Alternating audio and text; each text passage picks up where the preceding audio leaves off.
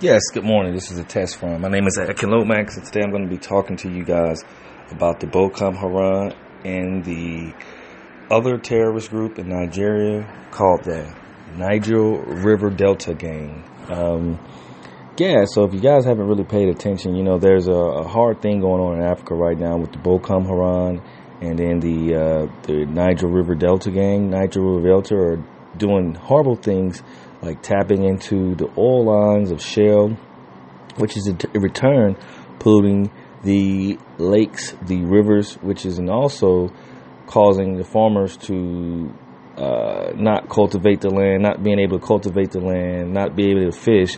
So therefore, citizens in Nigeria are suing companies like Shell. However, you have the pirates that are solely responsible for this horrendous act because they are the ones tapping into the shell lines, which is causing uh, pollution. Don't get me wrong.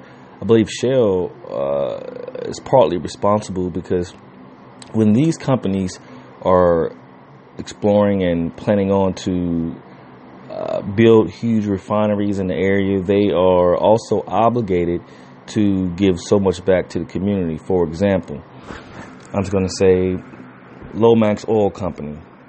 I go into an untapped area of Sudan, uh, and I know that the resources that are there. So I go to the local government and say, okay, this is what I'm going to be doing a year, up to five years. I'll give $350,000 to the community in the surrounding area. Now, it's up to the Sudan Sudanese government to divvy out the money or meet with the key leaders in those areas and figure out a way how the money is being tapped or used or resourced. Okay? Now, with that being said, the Nigerian government, I don't believe, in my personal opinion, is putting the money in the communities in Nigeria outside the, the Niger River Delta. So the local personnel are quite upset.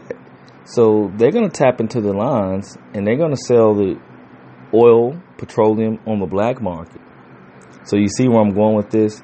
So the moral of the story is what I wanted to pretty much put out today is there's a serious crisis, not just Boko Haram. You have the uh, the, the the the leaders in Nigeria that uh, the big oil companies that are being sued by local people. But however, the government is pretty much making insurgencies on the Shell. What I think Shell should do is take the money from the government and give it to the local leaders, or you know, pack it up or not pay as much money because you know they are responsible, and there have been cases where they were sued for undisclosed amounts of money.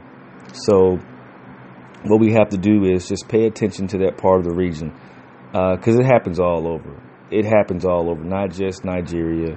Uh, a lot of companies come into Africa and exploit Africa um, weaknesses because the government uh, don't have the best uh, economic situation in their country. So if I'm X big oil company and I just say three hundred thousand, but I'm making three hundred million, that's nothing. So just wanted to kind of talk about that uh, and uh, hoping and wondering if anyone else was following and found out anything else on the uh, big oil companies in Nigeria and the pirates. Um, but I do think maybe with Shell, maybe you need to have a local meeting with the pirates. Maybe pay the pirates. But more importantly, the people that are hurting are the farmers, the local peoples that are not pirates, the local fishermen, the local farmers, you know, the schools. Um, and I, like I said, I'm not taking Shell off the hook. Shell is primarily or partially responsible for this.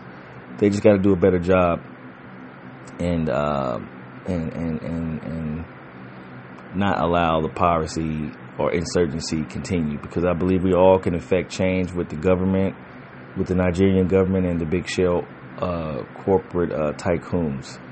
Uh, that pretty much it for my podcast today. Just um, my first podcast, and that was something that was near and dear to me. Uh, me having some farming roots.